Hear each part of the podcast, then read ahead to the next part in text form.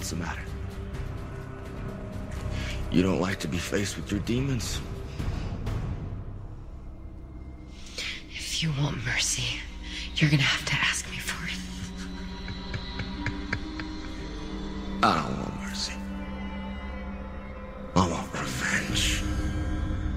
I want you to suffer the same way that I've suffered. Hi, my name is Becky B, and this is episode 21 of the Concentrated Groundercast, 5 minute commentary on the CW's 100. This is my review of episode 312 Demons.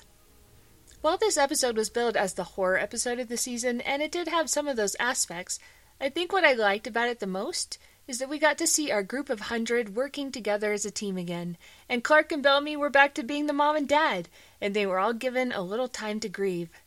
But let's start with the Polis storyline. It was great to see Emori again, and I was surprised by the reveal that she was chipped at the end.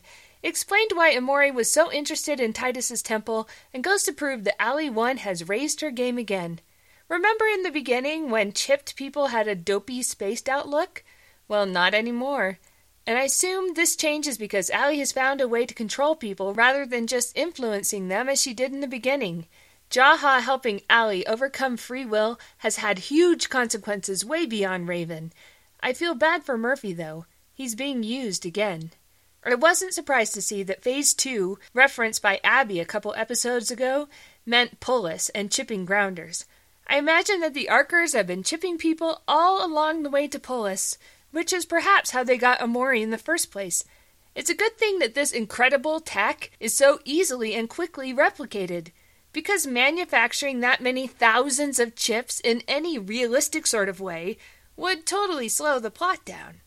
The good news is that Ontari being chipped basically ends her cruel reign, which is okay with me as I've not been a big fan of the character. The Arcadia plotline was basically just filler, but it had some really satisfying moments.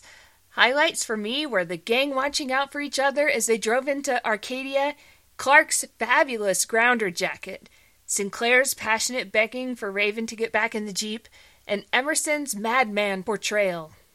Toby Levin showed us back in episode 6 what a great actor he was, and he brought that again to this episode. He took a part that could have been very flat, and he made it very relatable and multifaceted. Those were the highlights for me. On the whole, I wasn't a big fan of this storyline.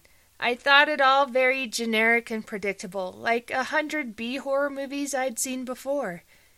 And while I liked the twist of the Ali 2 chip killing Emerson, it was really just a matter of how Clarke would succeed, and there was never really a threat that she wouldn't. It was satisfying to see the hundred kids get a chance to grieve for once.